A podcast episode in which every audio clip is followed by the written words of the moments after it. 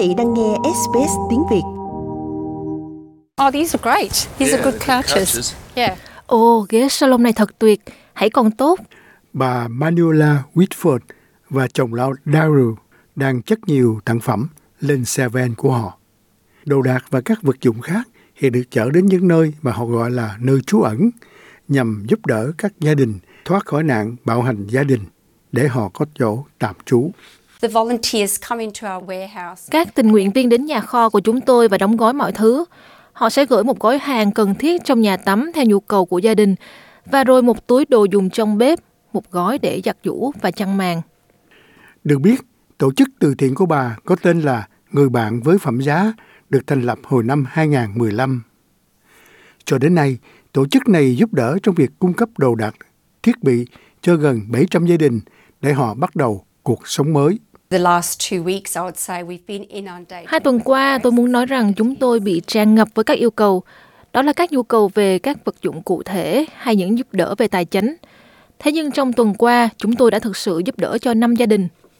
Chính bà cũng không lạ gì với những hành vi bạo lực. Bà trốn thoát đến Úc sau vụ tấn công bạo động hồi năm 2009. Việc này diễn ra trên đường bà đi làm giữa một nơi công cộng tại quê nhà ở Nam Phi. Họ chửi rủa rồi xô tôi xuống đất. Tôi bị trầy trụa khá nặng và cánh tay bị sưng lên. Tôi hoàn toàn bị bỏ mặc. Mặc dù chung quanh có rất nhiều người, thế nhưng chẳng một ai đến giúp tôi cả.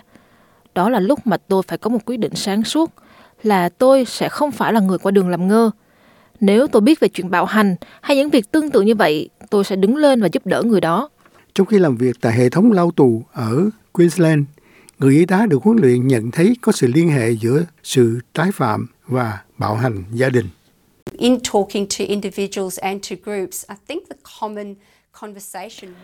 Tôi nói chuyện với các cá nhân và những nhóm khác nhau. Tôi nghĩ phần lớn các cuộc đối thoại là nói về chuyện bạo hành. Dù họ là người ra tay hay là những nạn nhân, câu chuyện nói chung là bạo hành trong gia đình.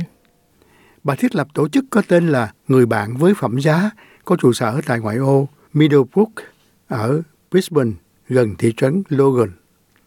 Khu vực này nằm trong số các địa điểm gia tăng mọi loại lạm dụng kể từ khi đại dịch xảy ra.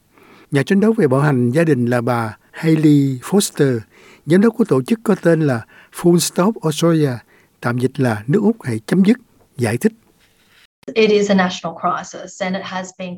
Đó là một cuộc khủng hoảng toàn quốc và còn trầm trọng hơn do đại dịch.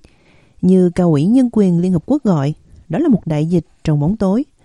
Bởi vì mỗi tuần, chúng ta vẫn còn có các phụ nữ và trẻ em chết tại đất nước này. Hầu hết người dân Úc sẽ ngạc nhiên khi biết được làm thế nào chuyện này xảy ra như vậy. Chúng ta nhìn vào con số. Có 1 trong 3 phụ nữ bày tỏ một số hình thức về bạo hành thể xác. 1 trong 5 người trải qua bạo hành về tình dục. Và các tỷ lệ đó đối với phái nam là 1 trong 2 người trải qua bạo hành thể xác và 1 trong 20 người bị lạm dụng tình dục. Trong đó bà Marie Page, 66 tuổi, thoát nạn bạo hành gia đình cùng với 3 con trẻ hồi thập niên 1990, nay là một thiện nguyện viên của tổ chức Người bạn với phẩm giá, cho biết thật khó khăn để bắt đầu mọi chuyện trở lại. Lòng tôi nặng trĩu khi nghĩ đến họ, vì tôi biết nếu tôi có mặt ở đó, tôi biết những gì xảy ra.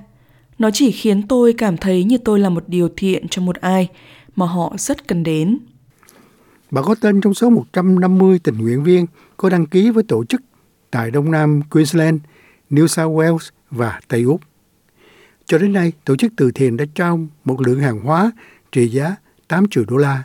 Bà Mary biết rõ các tác phẩm có thể thay đổi cuộc sống của họ như thế nào. Một khi họ đi vào ngôi nhà của mình với nhân viên hỗ trợ, họ đầm đìa nước mắt và kinh ngạc. Nếu có một dịch vụ như vậy từ 30 năm trước, thì nó sẽ giúp đỡ cho tôi rất nhiều, đặc biệt với những đứa con nữa, vì chúng hãy còn rất bé bỏng. Trên khắp nước Úc, các phẩm vật hiến tặng rất cần đến, với hầu hết các dịch vụ cho biết có sự gia tăng trong các trường hợp bạo hành nghiêm trọng kể từ khi đại dịch diễn ra, như bà Hayley Foster giải thích. Những người thổ dân, những người khuyết tật, đặc biệt là những người bị thiểu năng trí tuệ, là những người có mức nguy hiểm cao hơn. những người nói một ngôn ngữ khác, tiếng Anh tại nhà. Hay có lẽ trong tình trạng visa không ổn định, bất cứ ai có thể lâm vào hoàn cảnh này, có ít quyền hạn cho mình, thì tôi nghĩ họ là những người có nguy cơ khá cao. Bà nói rằng chúng ta có thể giữ một vai trò quan trọng bằng cách hỗ trợ cho những người đã trải qua nạn bạo hành gia đình. Quý vị có thể hiến tặng cho một tổ chức từ thiện chuyên về việc này, có thể lên tiếng khi thấy những kẻ phân biệt giới tính hay những lời bình phẩm hoặc tính oán ghét thù hằn phụ nữ. Ta có thể thực sự nói lên và có mặt ở đó để hỗ trợ cho họ, giúp họ tiếp cận các dịch vụ có sẵn. Là một người sống sót, bà Mary Pace có lời khuyên sau đây gửi đến bất cứ ai gặp nguy cơ bạo hành. Hãy ra khỏi nơi đó. Không cần biết việc đó có khó khăn bao nhiêu hay sợ hãi đến đâu, họ cần phải thoát ra những nơi này. Like, share, comment. Hãy đồng hành cùng SBS tiếng Việt trên Facebook.